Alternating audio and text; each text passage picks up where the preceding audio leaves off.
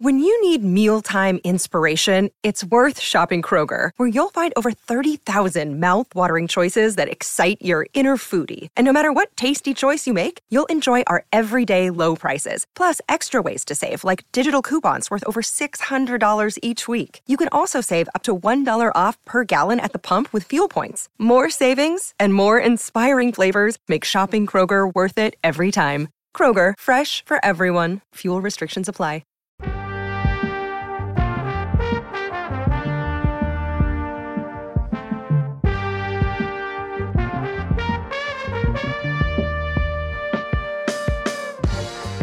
What is up, everybody, and welcome into the All NBA podcast, part of the All City Podcast Network. I'm your host, Adam Mares. My goodness, do we have some headlines to get to today? We don't always get head. Usually, it's just games. We talk about the games, but in our 48 hours off, there have been some headlines. We've got scandals, hiding the game ball, pettiness in the NBA. I can't wait to talk about that, both funny and ridiculous. Uh, we're going to talk about the Suns finally making their big, their debut of their new team, going up against some of the guys from their old team. A lot to talk about there. And then, of course, Draymond Green's suspension. Let's get into it. Uh, joining me live from Disney World, it is Tim Legler. That's right. The great Orlando, Florida, man. That's right. Uh, take, taking some time for you, though. And I tell you what, you, you know, you you hit on a wild – a wild uh, day of storylines. There's nothing better for a script for your show than a Wednesday night in the NBA, right? That's it. It writes itself, and um, we certainly had our share. And uh, I think you know Giannis, what he did. Obviously, we're going to get into you know record breaking night, but. I'll tell you what, man, this other storyline maybe not as positive, but it's something that's got to be talked about. What's going on with Draymond Green? No question about it. We're going to get you into all of it. But first, got to let you know we are presented by DraftKings Fantasy Sports. Check out what DraftKings has to offer this season with code ALLNBA because life's more fun when you're in on the action. DraftKings, the crown is yours. If you have a gambling problem, call 1 800 Gambler. Age and eligibility restrictions apply. Void where prohibited. See DraftKings.com for details. So we're actually not going to start last night. We're going to start two nights ago where the Golden State Warriors are taking on the Phoenix Suns, a big game for both teams, you know, an important one when you talk about where those teams are in the standings and just trying to get good wins under their belt.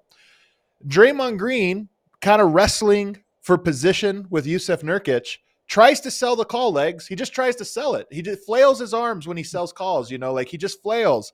And so he flails a little bit. Perfect spinning punch right to the jaw to Jusuf Nurkic, catches him right on the chin. Nurkic, uh, you know, folds like a towel. Um, that's the incident. I mean, let's just start here. When you watch this incident, I mean, I know what Draymond says, but to me, it looked like a, uh, you know, it looked like a pretty good hook. Well, listen, he's selling. I ain't buying. That's all I can tell you right now. I'm not interested. I'm not making a bid on that. I'm not making a bid on that because that's most one of the most ridiculous excuses I've ever heard. Uh, that was absolutely 100% intentional. Now, did he intentionally maybe mean to hit him in the head, neck area? I don't know. Maybe maybe he swings around. Maybe he catch him in his shoulder. You know, Nurkic is a big dude. Maybe he hits him in the shoulder. To to try to convince anyone, I don't even think people in his own house would believe that excuse because right. he's just first of all. Let's just go back to the the setup here. He, he's basically sort of jostling in in the post. It ended up not even being the post. He, he was pushed out yep. so far, he was practically yep. on the sideline. So now you're about, you're you know 15, 16 feet from the basket. Nurkic is behind him. You know, they're they're kind of wrestling a little bit in the post. I didn't even think the contact that Nurkic uh, put into his back was even that significant. Uh, that was regular of, post position, right? That's just regular jostling for position. Nothing about that I thought crossed any sort of line where you're yeah. going to you know retaliate in any way but certainly, if you're trying to sell that call, the way you would do that would be one of two things. You either are going to like chop the hand to get it, you know, to, to basically let the ref know, like, get this guy's hand off me. Or if you're trying to sell the fact that he bumped into your back with that level of force, you're going to go forward and you're just going to, your whole body, you're probably going to go down on your chest. We see guys who do it all the time in the post. They get hit, they're trying to get a call. They'll just flop down face first. Sometimes they get the call, sometimes they won't. But to spin around 180 degrees with your arm fully extended out to, to, you know, to the side as if you're going to throw a punch and then make contact with someone coming around with that kind of velocity in, in their head and neck area, there, there's absolutely, it's so implausible what he was saying and to what he was doing. And by the way, there's one last component here. nobody's more in tune with their body movements and coordination and intent and leverage than a professional athlete. So it's not like he was out of control of his own body. Okay. He swung around, he intended to hit him, and he did. And it's coming on the heels of a five game suspension in which he basically ran 30 feet to get his uh, Rudy Gobert in a chokehold and then drag him 25, 30 feet away and refuse to let go, even though there's several people imploring him to. Um, so coming on the heels of that, and listen, remember the league said when he got suspended five games for that, I thought that was light. Was, they said yeah, we we're taking we're taking past past actions into account. Well, I got right. news for you. You take past actions into account to give him five games for that, and now you're only a few weeks later. You're yeah. Well, guess what? Now you got to take that into account when you look at this, and I think this is significantly worse than what he did to Gobert, significantly. So yeah. here you go. I'm trying to figure out when this came down at him what the what the number of games was going to be. I thought 25, and now they've gone with the word indefinite, which is really vague for all of us because that could be any number of games from one to the rest of the season. So we we're all going to sit here and wait and see what's going to happen, you know, and, and is he going to get the help that he says he's going to get, that the league is telling him he needs to get, the Warriors are telling he needs to get. No one is saying what kind of help, but does he have anger management problems? Does he have some sort of stressor going on in his personal life that he needs to deal with that's carrying over to the court? I guess he's going to have to get in tune with all of those things. We don't know. We just know that we're not going to see Draymond Green for a while, but we just have absolutely no idea how long it's going to be until we see him and what is the impact going to be on the Golden State Warriors in the meantime. And, and this is you brought up the important thing here, which is he was just suspended. It wasn't that long ago, a couple weeks. Right. You think like, okay, five games. And by the way, you're right that we both thought it was going to be longer than five games, given that it was a 15 second chokehold. This wasn't like a, you know, a push or something like that. This was a very intentional, deliberate, and excessive thing. And he got five games, but that's still a big enough time that you think, okay, you should probably be reflective on this. Two weeks later, and here we are in the second one. It's like, all right, no lessons are being learned here. Um, no pressure has really been applied in a way that's going to make a meaningful impact. And just to put a fine point on it, this punch to me, it was the type where he 100% was trying to punch him. He probably wasn't trying to punch him as hard as he did. You know, that, that happens sometimes. Like, I'm going to try to hit you in a way that makes it look accidental and not enough contact. But unfortunately, he caught him right on the jaw, collapsed him, and it was like, oh, damn, I hit him way harder than I expected or intended to because I'm completely out of control. But now let's move to the fallout of this because the Warriors are 10 and 13 on the season. They have had a pretty disastrous start to their season with Klay Thompson. Uh, Andrew Wiggins look like a shell of themselves. You haven't seen the leap. We've talked about the Warriors earlier in the season. Nothing's really changed. Kuminga, Moody, not haven't quite made the leap that you need if you're trying to like, hey, we've got reinforcements on the way. You've had some health luck, um, some bad injury luck with with some guys. Now Draymond Green has missed to date. Let me see here. We're driven by the search for better. But when it comes to hiring, the best way to search for a candidate isn't to search at all. Don't search, match with Indeed. Indeed is your matching and hiring platform with over 350 million global monthly visitors, according to Indeed data, and a matching engine that helps you find quality candidates fast. Leveraging over 140 million qualifications and preferences every day, Indeed's matching engine is constantly learning from your preferences. Join more than 3.5 million businesses worldwide that use Indeed to hire great talent fast. And listeners of this show will get a $75 sponsored job credit to get your jobs more visibility at Indeed.com slash BlueWire. Just go to Indeed.com slash BlueWire right now and support our show by saying you heard about Indeed on this podcast. Indeed.com slash BlueWire Terms and conditions apply. Need to hire? You need Indeed. Uh, seven games. They are three and no, I'm sorry, eight games. They are three and five in the games that he misses. Indefinite to me. I hate this penalty because the league could sort of like wiggle out of this. It could be five games. It could be 25 games. We don't know. Um, I expect it'll be more, not less. But when I look at this, I go, the Warriors can't really afford three and five you know a three and five win rate over the next 20 games. They do that they're going to go the way of the memphis grizzlies another team that has a, lost a guy. They'll go six and 17 over that stretch and they'll be out of the playoffs for good. So do you view this and say hey i don't know that the warriors are going to survive this stretch Yeah, it, definitely. Because again, if the league is going to treat this as they're saying, which is we need Draymond Green to step away from everything and go get a handle on all of this, and that's going to take some time. You and I both know any any person for any reason, and eh, you know, eh, look, I think every person probably could use a therapist. I think there's just good in general, right, to be able to go talk to someone and get stuff off your chest. If you're going to, to some sort of counseling, which it sounds like he's going to be doing, that's not the kind of thing you pop in a couple sessions and you're good. Right, right, right. right. That that takes time to be able to do that. So I think, you know, I think that the league is going to force, you know, I know that they probably would love to have the Golden State Warriors or Steph Curry, you know, relevant and in the Western Conference and in the playoffs. But at the same time, I think they're so tired of all of this and the distraction that this is and this whole act that they're going to, you know, come down hard. So I think you're right. You know, he's going to be out for an extended period of time. You know what their record is when he doesn't play. Here's the problem, Adam. It's not just the fact that Draymond is stepping away and he, he's their primary um, decision maker offensively. He's obviously a, one of the greatest defensive team defensive players we've ever seen. So the impact there is one thing. You take that out right. of the mix. When you combine that with the what's going on with Klay Thompson, what's going on with Andrew Wiggins. I mean, there's two guys that have not come close to finding their games offensively the timing of Draymond Green being removed from the team for an extended period of time could not be worse based on the way those guys are playing. And you can't replace what Draymond does. Um, and now you look, you got a team that's struggling offensively that you say, okay, well, you know, defensively, we need to be pretty good right now while we're trying to figure out what's going on with Klay and, and Andrew Wiggins and getting them going. Well, now you just got significantly worse defensively. So uh, you're right. I don't know how you avoid you know, just a, a, bunch of losses piling up right now for this team. You know, Steph Curry, as great as he's been, we clearly can see that's not enough anymore for the Warriors. Yeah, they need these other guys to, to find their games. And now that we're going on, you know, past a quarter point of the season, I, you start to wonder, like, is this more than just guys in a shooting slump? This starts to become like, what's going on?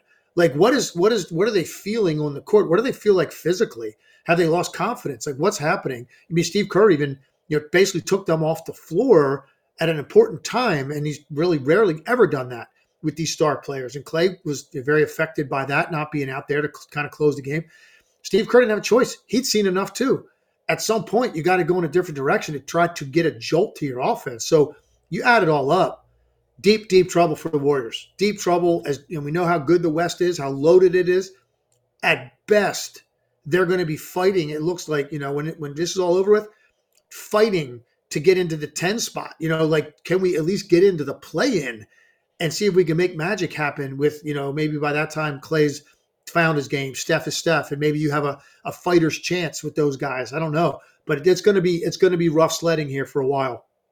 Who? But uh, as much as you say all of those things, I just look at it and go but how? Because even if Klay and Andrew Wiggins get going in, this is not a good team without Draymond Green. They they weren't a good team with him, but they weren't a good team without Draymond Green now because I don't buy that you can even buy an acceptable uh you know, you can get a passable defense with it without him in there. Is there a player that you look at and say, or a style you say, okay, now it's this guy's time to step up. It's going to change the way they look. Like, what is the path forward for them? If we say he's out 20 games, let's just say 20 because it's a round number. If he's out for 20 games, how do they survive it? Who steps up and what do they look like in surviving that? I, I don't know that they do survive it. I just I think 500 would be impossible to achieve during that time. You mentioned, you know, their record without him. You know, if they played a 375 clip winning percentage, just look what that's going to look like. Let's say it's let's say it's three of those stretches. It's 24 games. Let's just say, right? You go nine and 15. Uh, you're looking at you know 19 and 28 yeah. at that point.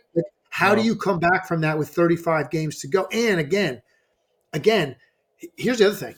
Klay and, and Wiggins struggling. And Klay, I think it is accumulation of, of injuries, right? And just w- whatever reason, I don't think he feels the same physically when he's on the court. Wiggins, I'm not sure what's going on with him. But again, they have their own struggles right now. But guess what? Draymond Green and, and his, his him not being on the court that affects them offensively. Both of those guys. Yeah, yeah. Draymond Green, Draymond Green is the brains of the operation offensively. He makes the most reads. He's the guy that delivers the ball. He runs all the dribble handoffs. He's a great screen setter. He gets the ball off the glass and goes and hits guys in, in transition for open shots. You take all that off the floor, it's going to be even harder for Klay Thompson and Andrew Wiggins to get going and find clean looks and and and find their offense. So to answer your question, it's not there's nobody on their roster. You look at the most obvious answer is always Kuminga. Like I feel like no matter what comes up, oh, Kuminga is going to have to be better. At this point, you go, is he capable of it? He has nights where he's really, really good, and he's you know he's obviously their best athlete, and he makes he makes makes a splash, right? But then but then it'll be two or three games of of you know below below average, and they lose faith in him, and his minutes get shortened. I haven't seen a consistent stretch out of Jonathan Kuminga yet to think that he can now step into a role where he's playing 30 minutes a night if Draymond Green's not yep. there and be he's playing be 20. He's playing 20 right now. He's not like the idea of him playing 33 minutes a night. He has his high this year legs is 28 is 30 minutes or 29 minutes. He hasn't right. played 30 minutes this year, let alone 30 minutes per night. No, it's it's great point, and he, he's one of those guys that you don't even know if like some players you play him 20 minutes and you get X production. You play him 30 minutes, you get the same exact production. Like there, there are players that are like that, right? It's just almost like an additional wasted minutes. He has not shown yet that breakthrough where you know what you're getting consistently. Moses Moody is another guy. He's going to get some of these minutes. If Saric is going to play more, what does that all add up to though for the Warriors? You know, they're they're a mess, man. They're a mess.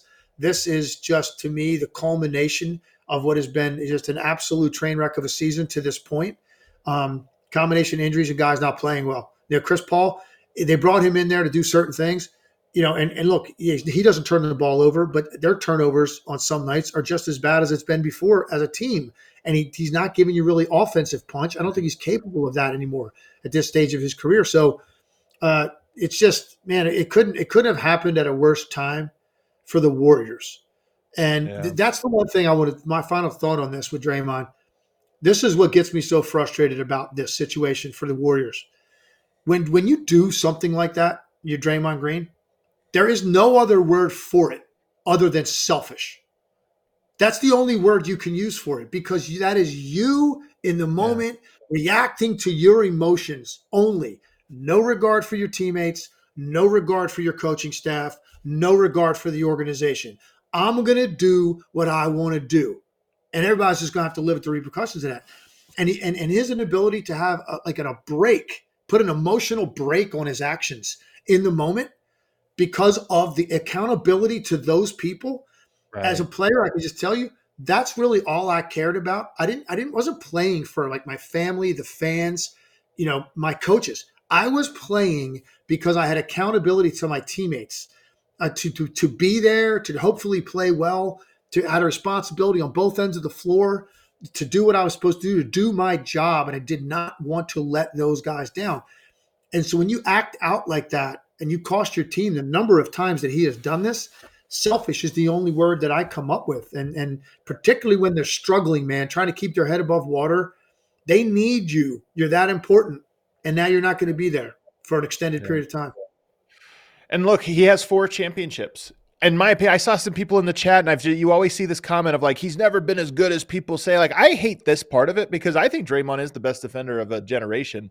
I think he's an incredible player, a unique. He changed the game and all these different things, and he's a huge part of why the Warriors were as good as they were. He also cost him a championship. You know, like hey, let's not kid ourselves. The three-one collapse doesn't happen if he doesn't. But the same right. thing, by the way. That one was the same thing. The kicking you know, it was out of control that year, and it was one of those things where he's trying to like lightly kick, and then he ends up accidentally kicking a couple people too hard, getting too many right. techs. And it's like, yeah, you're doing the same thing, man. You're just you're toeing the line every second you're on the court. But here's what I want to close with for me: the last suspension, the last one a couple weeks ago. Yep. This yep. was his quote coming out of it. He says, "I think the com- consensus amongst all of us is I'm going to be me no matter what, and that's not going to change." He had another quote says, I want to play basketball the way I play basketball. The way I play has gotten me here. The way I play basketball has brought me tremendous amount of success, individual and from a team standpoint. So I'm going to always be myself, and there's no changing that. There you go. I hate this sentiment because there is something to like you got to be yourself. You have to, you know, self acceptance of your who you are and the, the emotional uh, crazy way he plays makes him great, but also comes with this residual side effects that are negative. That's one way of looking at it. The other way is you can grow. You don't have to be content with the person you are. You could try to improve upon the person you are. And when I hear those quotes, I just know enough people in my life who say things like that. Well, me me doing this bad thing, I, I've gotten where I'm at doing that. So I'm not going to change. It's like, yeah, not because of that. In spite of that, you could you could grow as a person, and that should be your goal at all things. It's just to here's a flaw or a weakness I have. Let's try to erase that over time. He looked at it You the bring- other way. Yeah. Yeah, you bring up a great point, man, and this is like you know I love this because we're getting into a little bit of uh, you know personal therapy here for for people that are watching the show. You're 100 percent right. It's there's nothing, but listen, these are prideful people, and it's hard to admit it. Even last night, for him to say after the game, ah, you know that was unintentional, and then to say they talk about him not being there potentially, and he said he said something to the effect of, "Well, I would feel bad about that if, like I said, I intentionally did it and I cost my team yeah. that way." Right? It's just like it's just like the that level of not getting it. Like that's scary for the Warriors. And look, it's Yeah. not all by the way. It's not all by the way Draymond's fault, man. Like like some of this stuff should have been dealt with from the organization standpoint along the way. You know, I've said it Yeah. repeatedly. Like just look, the guy punched a teammate before the season started. Like, Right. like you know, I look, I saw fights. I saw fights in practice when I played in the NBA. Okay. I don't think I ever saw someone just completely sucker punch someone like that when you're just kind of standing there in a relaxed state. Even when a guy is walking up to you, you don't expect someone to go that far as a teammate. I saw guys get into it on the court in practice. I saw a fight in the locker room, an epic fight in the locker room one time after a game. Tables got tipped over in a whole bit. Saw all that stuff. But what you know, if you think about the stuff that's gone on with him and just his emotions on a nightly basis, the way he deals with officials, you know, and, and all that. And he just says, Well, this is me. I wouldn't be here if I wasn't like that. Well, there's probably some truth in that with your intensity, right? That that's really what he's saying. And and you know, that that edge you have to play with probably because you're not listen, he's not the most talented guy in the world. He's not the most athletic. He got to the league and had this level of success for other reasons. That's a big part of it. I get that. But when you've crossed the line this many times to hurt your team to this extent, yeah, man, it's time to look in the mirror and it's time to change and come back changed. Because you know what? It'll help you actually in your life in other ways that you don't even see right now that'll probably make you more fulfilled on a daily basis if you can get control of this. Because right now, there's a massive disappointment. You know what stood out to me, Adam, by the way, about What's this? that? Look, look at the replay. Again, I guarantee you, you probably haven't looked at something. There's probably something you haven't noticed because I've seen it 20 Okay. times. Okay. Yeah. He turns, he swings, he connects. Look at the reaction of his bench. He is five feet away from his entire team and the coaching staff. One player goes like this, kind of. I don't even know who it was. I couldn't quite tell. Puts his hands in the air, and the, the gesture was clearly, "Oh my God, Dre, what are you doing?" Nobody else, nobody really else moved a muscle. And what the reason I say that, if a player gets into that with somebody on your team Yeah. that's right on your bench, you're probably going to stand up because you think it's like, hey man, like my guy's getting into it with somebody. Nobody moved. That is the level of fatigue that this organization feels with these type of incidents. They're that worn out by it. And whether they admit it publicly or not, they're going to protect their guy. Coaches protect players, teammates protect teammates. What they what they say verbally, yeah, let's put a microphone inside Steph Curry's car, Steve Kerr's Right. car on the way home from that game. That on the way back to the hotel. That's what I want to hear. I want to hear that. What's really going through their heads? Because that to me told me a lot. The reaction was just literally nothing. Like we're numb to this at this point. Yeah, like, are you kidding what me? Steve what Kerr, does. Steve Kerr knew in the moment this is going to cost him a ton and it's going to cost our team. He knew that. He processed that within a nanosecond, what that was about to do to their team. And the reaction is just numbness. I think we're going to look back at the punch on Jordan Poole. This is three punches ago, by the way. We're going to look at that as the last moment of the Warriors dynasty. I just think it ended there, and the rest of this has been playing out the string. Um, if he's gone for 20 games, the way you suggest, maybe more, there's just no way. This season's over for the Warriors. And it's a shame because Steph Curry is still, you know, in his prime, or at least playing like it, shooting 40 over 42% from three this year on insane volume, as high a volume as he's ever taken and um, it's a shame for that's going to be wasted. We got to move on though. Um, oh, by the way, television deal. This is a huge playoffs for the television deal. Like the NBA is trying to inflate their numbers. They're trying to say, "Hey, look, we're as popular as ever." Your numbers, if the Warriors do not make the playoffs, your numbers will be worse than you are hoping for.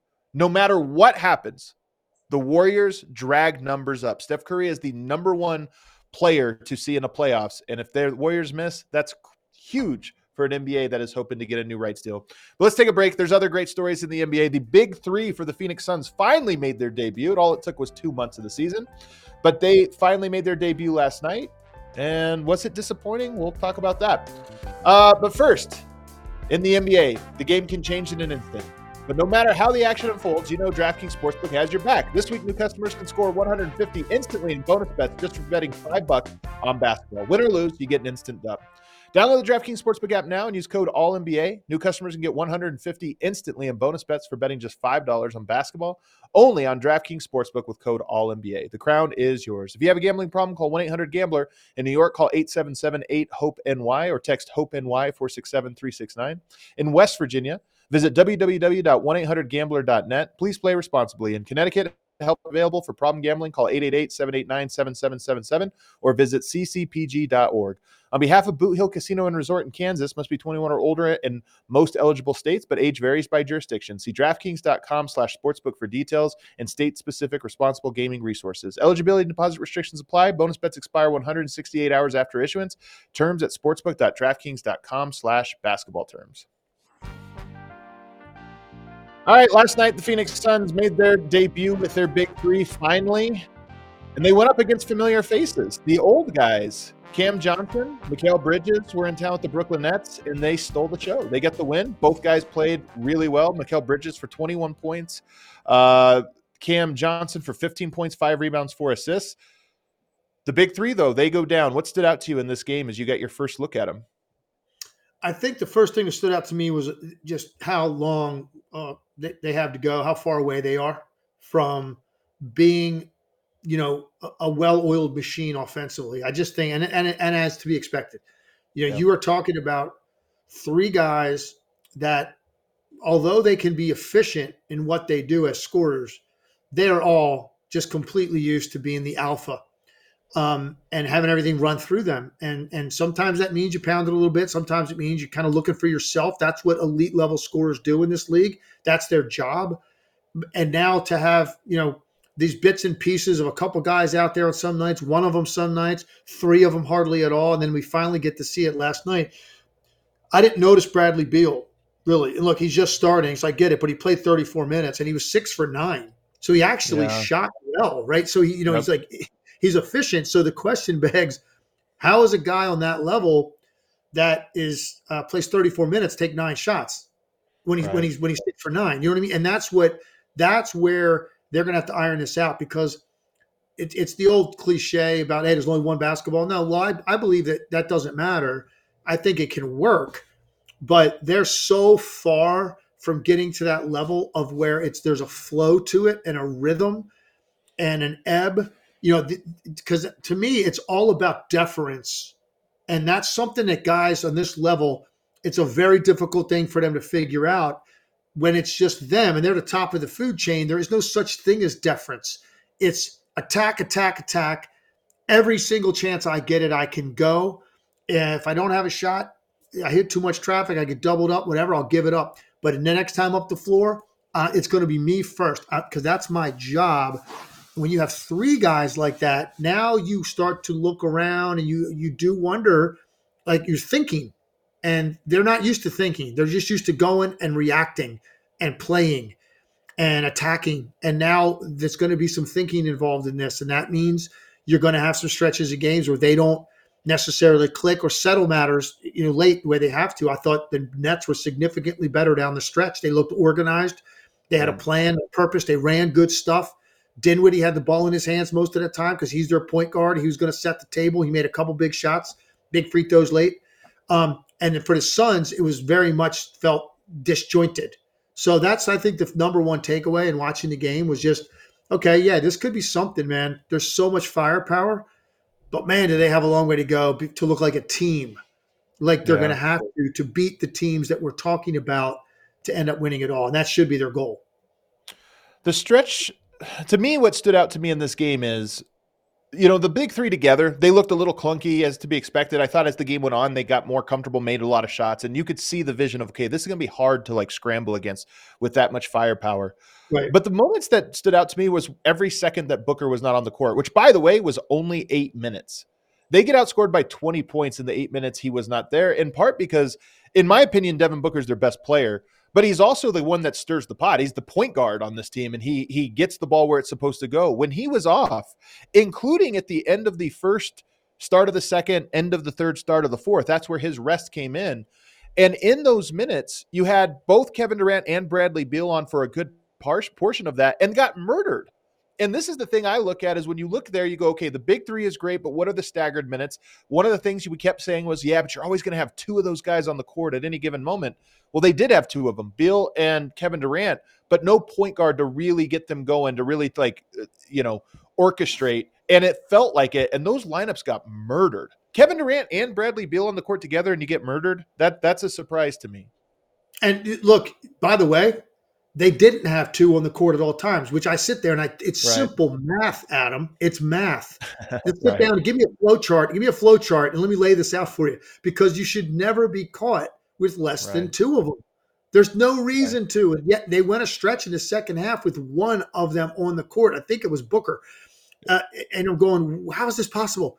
With four basically kind of non scoring role players You're and one scorer. They did. Yeah. And it's just like, that's just, that's just, yep. that's inexcusable. That can't happen. So look, the, the Suns, uh, we knew it was going to be this way total work in progress. You make a good point about Booker as the playmaker because that's what he is. Look at the five guys that play off the bench for the Suns. None of those guys fill that role. You don't even have like a like a TJ McConnell type guy that's just like right. a point guard that's only going to distribute and right and play some pressure defense. They don't have that. They have wings and one guard and Goodwin. That's all they have. Nobody really is a pure point guard. No one's a playmaker. And I think their thinking is, well, Durant, Booker, and Beal can all initiate offense. They we can run everything through them.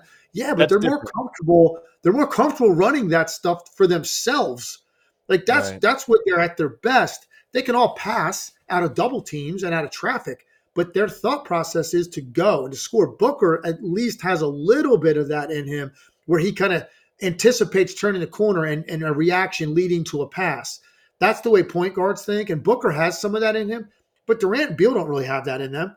And so this is this is going to be definitely something we're going to have to look at over time. And you're not making a judgment after one game, but sure. the Nets, as expected, looked a lot more comfortable in a, in a dicey game that was going to be decided late. They looked more comfortable in what they were trying to get accomplished. The Suns looked a little bit more haphazard. And they didn't have Gordon, you know, who's like he's not a point guard, but another guy that in theory can handle the ball or bring it up. So maybe, you know, again, they're mostly at full strength, but there is even a little bit more to go. But here's the big question. It took 2 months for them to get on the court together. Yeah. It reminds me a lot of the Brooklyn years where it was like, all right, once this big 3 gets healthy and they get some reps, they're going to really take off. I mean, look at the if you look at the Clippers, they've those guys have been healthy and playing and they're getting a momentum. It's like, okay, there's the formula. But in Brooklyn, with Kevin Durant, James Harden, and Kyrie Irving, it never came. They never were healthy at the same time. So, yeah. how many games do you think? What's the minimum number of games that you think the Big Three needs to play this year for you to say, okay, that's how long it's going to take for them to kind of reach whatever peak they can reach? I'll give it an even more specific context because I think the number of games could be misleading. Because what if I said, what if I said, you know, 40 games? Well, I don't know. What if they get, what if they get 20 of those games? Before the All Star break.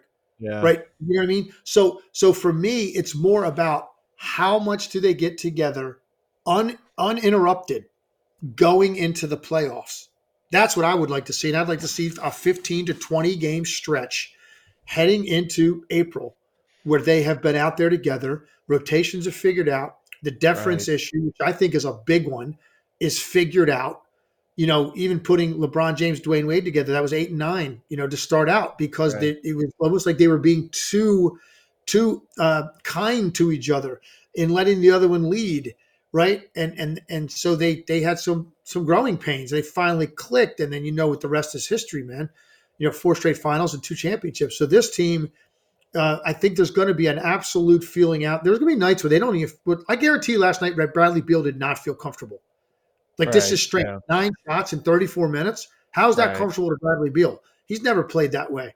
Um, you got to go back to his rookie year. Probably he wasn't even getting numbers like that. Nine shots in 34 minutes. So, and that awkwardness is something that takes time to sort out. So I would say the answer to your question is less than the total number of games for the season.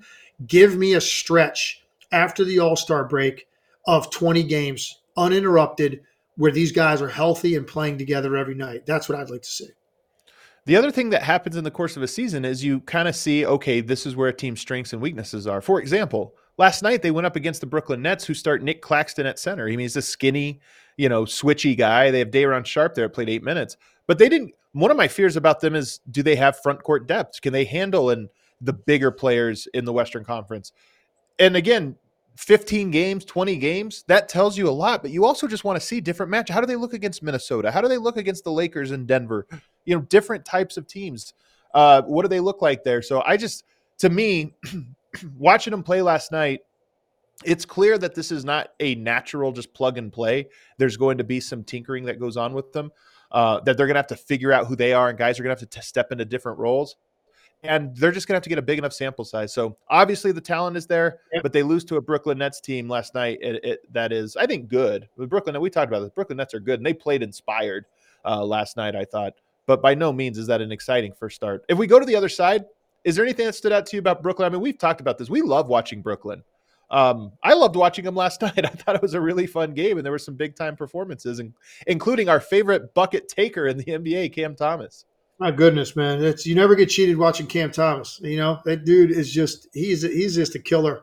Um, he's got one thing on his mind. He does it exceptionally well, and it's funny because he you know prior to this year now he's in the starting lineup. I mean, it seemed like they were so reluctant to embrace what this guy was doing. Like even when he was going through that scoring splurge last year, where he had some forty point games, like a bunch of them in a short period of time, and then when things settled in, like, okay, you're back on the bench, and some nights we don't even need you necessarily. And I'm going, this dude's getting 40 in an NBA game, and you don't have a need right. for him. Uh, but now he's, I think he's finally solidified himself, and they're just looking at him, which, which, is what good coaches do.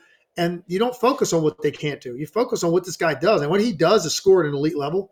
Here's what I like about the Nets. I think most of all, they just look like a team that's got great camaraderie and, and chemistry. Yeah. They, they yeah. right. Good vibe. They get they get along well. They seems like they're all pulling in the same direction, and there might be some shortcomings on their roster overall. Totally. But they're 13 and 10, right? And and they're going to probably finish. I think they, I think they have a pretty good chance of finishing, like you know, anywhere from six to 10 games over 500.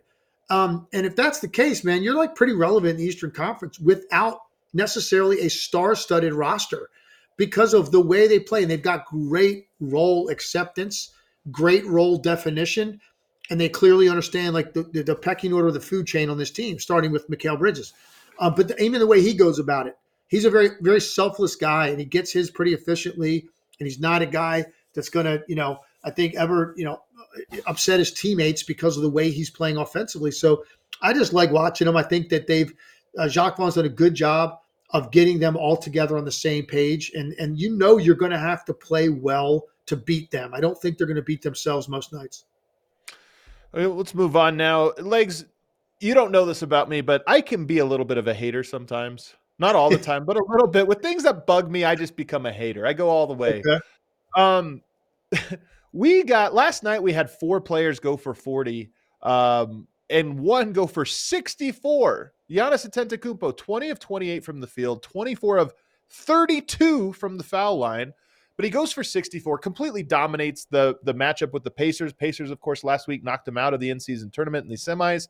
Uh, they get their revenge tonight. Giannis goes for 64. And my only note on this one, and it's a little petty, he checked back into the game with uh, up up like 12 points or something with two minutes to go with 58 points. Now, I only say that to set the table for 58's a great game. I imagine it's hard when you're at 58 with a couple minutes left to not want to go for 60 just because it's a round number. But he comes back in the game and gets up to 64.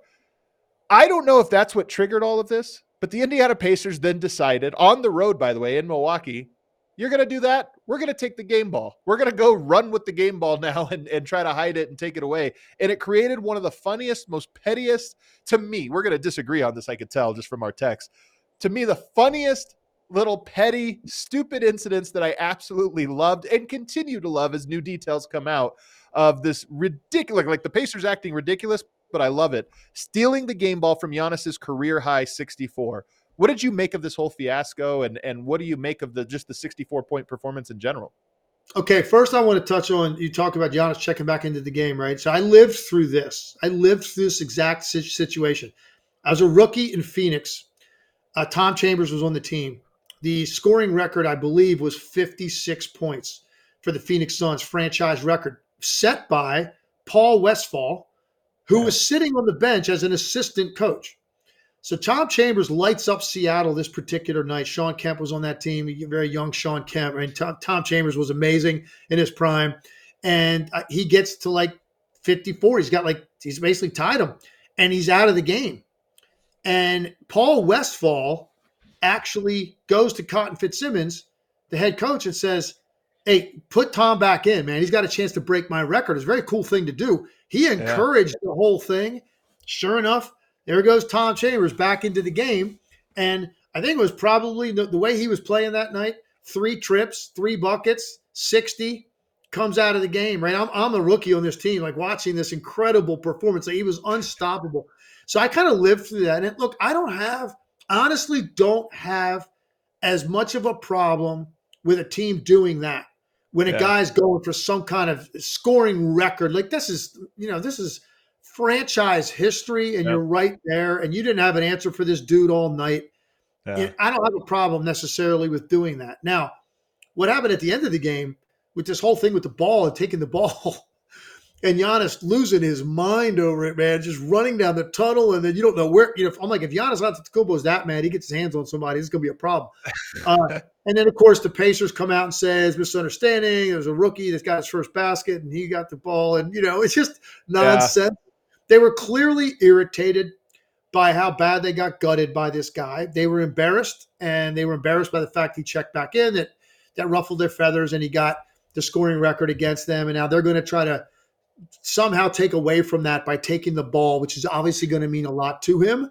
Right. Um, and the whole thing kind of kind of just absolutely just went off the rails at the end of this game.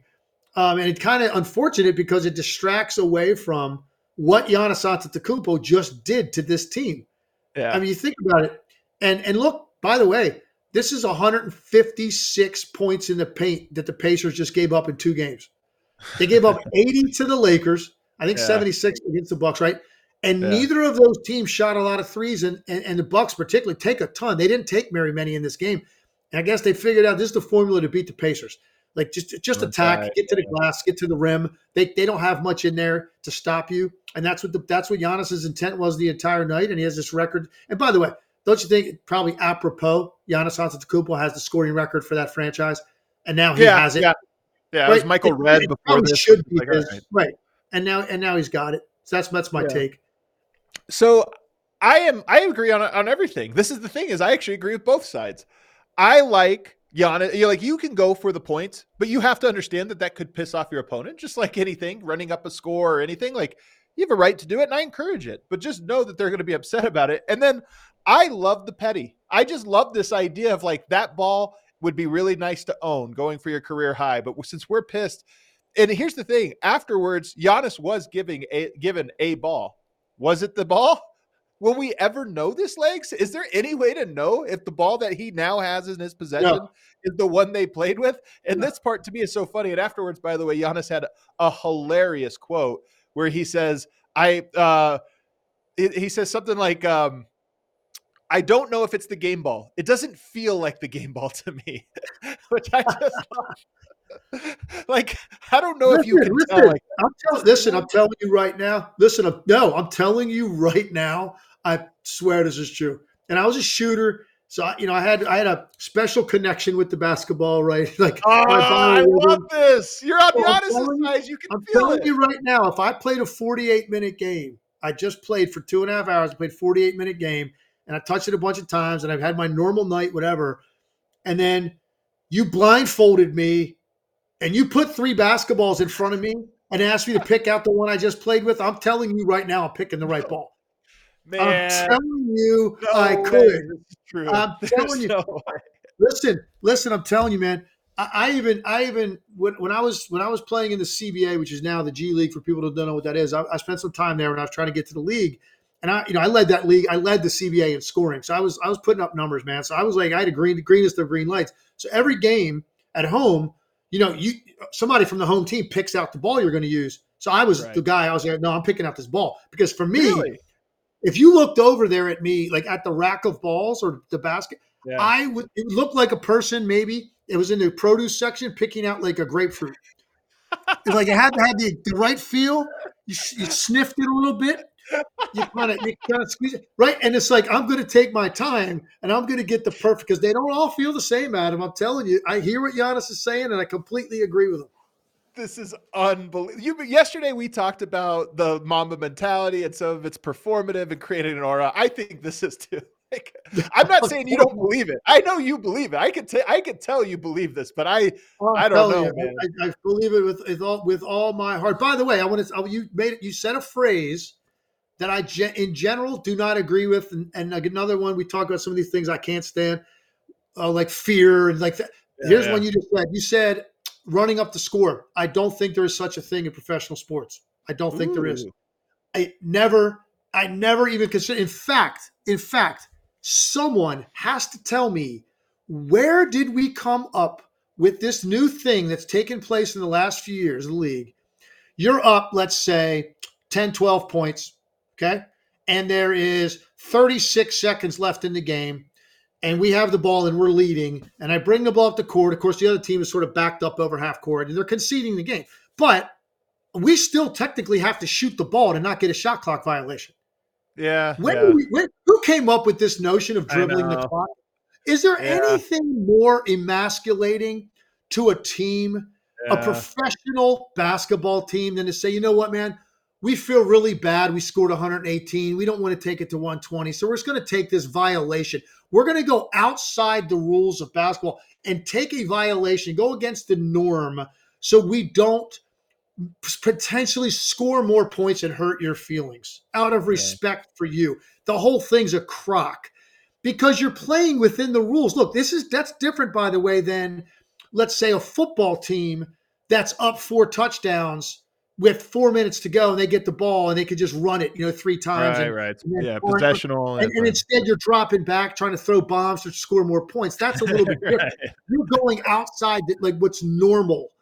Yeah. To come down and run your offense and take a shot is normal basketball. To, so I hate that that now we just go to this level of respect where we're not even going to try to score because we don't want to hurt your feelings anymore. I just don't in general believe in something called running up the score unless you're talking about youth level where you get a team that's that's 40 50 60 points better and they're still pressing and stuff that's that's different. You're trying to humiliate people humiliate kids. At the pro level i just don't think there is such a thing. Just learn how to stop what they're doing to you let me give you a quick fair or foul then and this is completely separate now of this incident although it's somewhat connected i was talking about padding stats or you know getting some extra points here or there or some yeah. for players because we're seeing all these crazy performances by the way five 50 point games this year three of them against the pacers if you're a bucket getter, like you're not missing the Pacers game. That's if you're a bucket getter, man. I, I'm telling you, you are not load managing against the Pacers because you know that's an opportunity to bump those numbers up.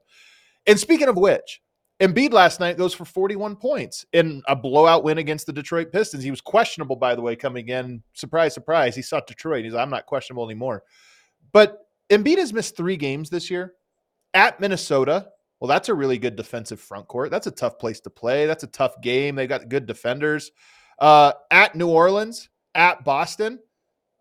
I just I've I've watched Embiid long enough to know this is like how it works. I mean, he has only played in Denver, I think, one time in his entire career. I just you see a pattern with this, and so fair or foul for me saying, hmm, at New Orleans, at Minnesota, at Boston, out. Three games against Washington in, two games against Detroit in, two games against the Pacers in. I just look at this and I go, I don't know, man. I, I I'm impressed with the numbers. These guys are incredible players. But some of these numbers, 35 a game, I look at it and go, yeah, you cut out the games where you're only going to get 20, a hard 20, and you inflate the games where you're going to get an easy 40. Yeah, look, I I think that that's a fair point, man. It's a pretty good observation because typically it works the other way. You're looking for a night off for a guy right? You pick one of those teams that you think, you know, we're going to have enough anyway to win these games. You play Washington, you Correct. play Detroit, you play San Antonio. Like we, we're, we're going to have enough anyway. and if you still and if you happen to lose those games and you, whatever it is, what it is, you live with it. Um, it's the other games typically that those guys don't want to miss, and even if the organization had other ideas, the player's going to have a little bit of say in that. You know, right? They're no man, I'm not missing that. Whatever. So, all right, I think it's. I'm kind of in the middle on this, man. I think I need more more evidence of this. Okay, so I'm going to be watching this trend over the next 20 games. Just see, see, see the games you missed. Be like, hmm. right. See if there's any more nights that he gets off conspicuously against uh, you know top top teams and maybe some uh, front court size. Uh, I mean, big, impressive win over Washington. They won by 45 points, legs. they won by 45 points. But he, like you said, he weren't needed for that game, but there he is putting up a 50 piece. Um, By the way, nobody's playing better than him right now in the NBA. Yeah. And well, again, Bean's been unbelievable. Yeah, again, some impressive wins. Washington twice, Detroit. I mean, these are big time wins, man. He's filling it up over there. Um, I told you I could be a little hater on this stuff. This stuff bothers me. You know, it bothers me. Definitely drank. Jeffrey drank some haterade this morning. There's no doubt about it. I definitely did. All right, I asked you to wrap up today. So I asked you. You know, we're talking about Petty. Did you have? Is there another story you have about Petty in the like in your career yeah, where you yeah. remember? Yep, I'll give you two quick ones. One, this is actually a personal story of my senior year in high school. I'm going for the I'm going for the school scoring record. Oh, and I love we are it. Playing, we are playing our arch rival. It just happened, and they're three miles across. I mean, this is in West End of Richmond. They're three miles from us. Arch rival in every sport. And this I mean, is hoops, and, Rich, Richmond, Virginia. This is a hoops bit. Uh, yeah, yeah, yeah, yeah, And even back then, it was. It was very under recruited at the time. And AAU kind of now now there's a lot of kids every year that come out. In fact, there's a school there now that's in the top 15 in the country. John Marshall. That, that that's a hotbed of hoops. We're playing our arch rival, going for the school scoring record and they come out and they go four corner stall against uh, Okay. Now, so and I think their so intent was their intent, and it was at home, by the way, it was in our gym.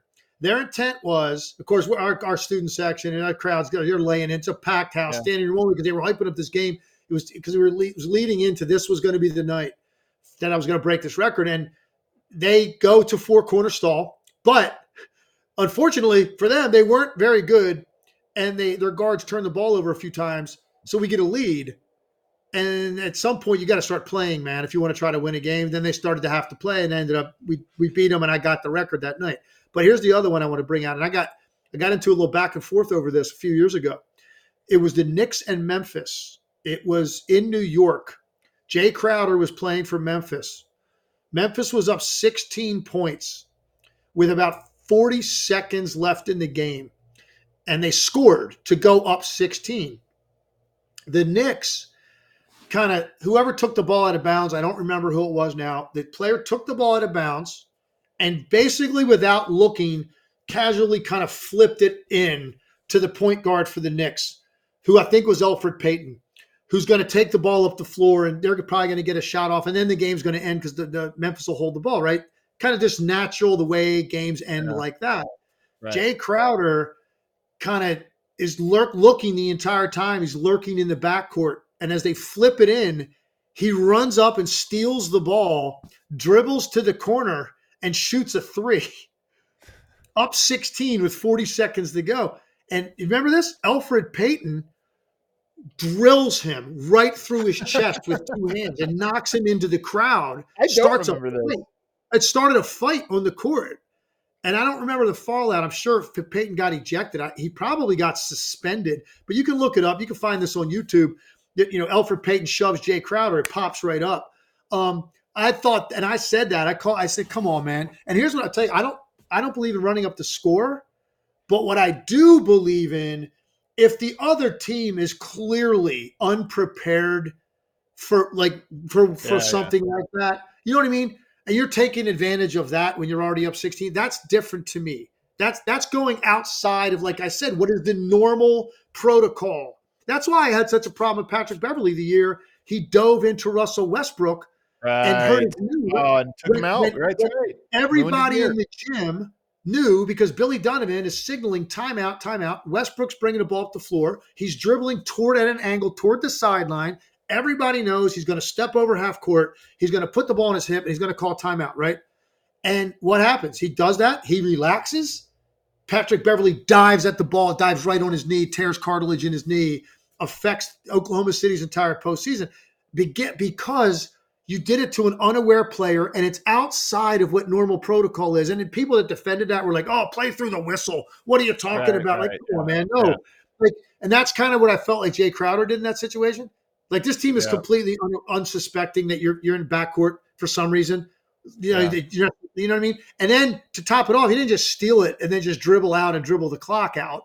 He went right to the corner and the shot corner for three, and got and got absolutely drilled by Elfrid yeah. Payton and started like a pretty good little, uh, pretty good little scrum there in the corner in the front row of Madison Square Garden. Uh, I love I love that one. Do you remember a couple years back? This must have been six years ago. Jamal Murray had 48 points against the Celtics. It was his career high. He had never had a 50 piece. And 10 seconds left, he dribbles up, you know, Nuggets up enough that you don't need a bucket or you don't need to do anything. He dribbles up and takes a three because he wants to get 50. And Kyrie, he missed it. Kyrie Irving grabbed the ball and kicked it into the stands. I don't know if you remember this. I but don't remember the, that. It kicks, he drop kicked the ball all the way into the stands, and afterwards, his, that's his thing too. Like you take that shot, you don't get the game ball. Hope you know somebody take the game ball home. I thought it was, you know, at that time, I'm speaking out of both sides of my house because by that time I was like, how dare funny. Kyrie Irving act like this? Right, but, right, right. Of course. Wait, hey, I got, I got one more too. Just popped in my head. Okay. Another great one. Um, this is the Orlando Magic are playing.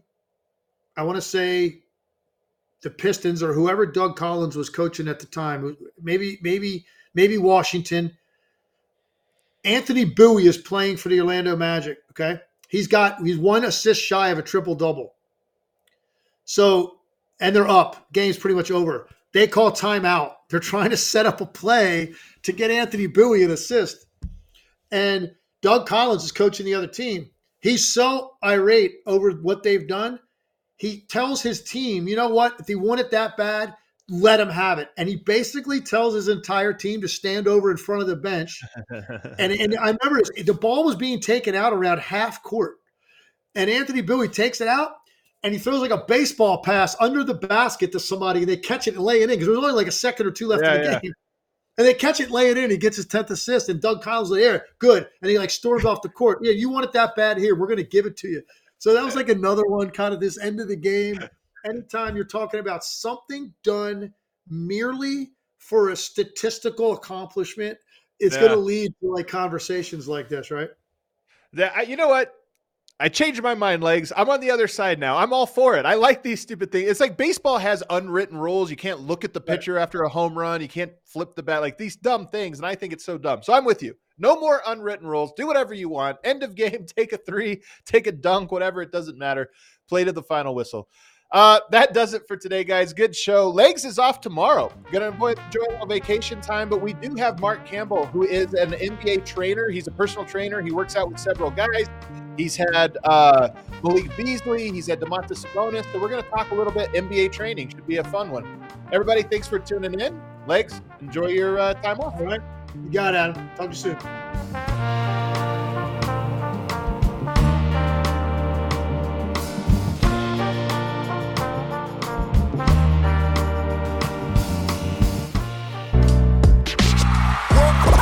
We all silly like the mayor.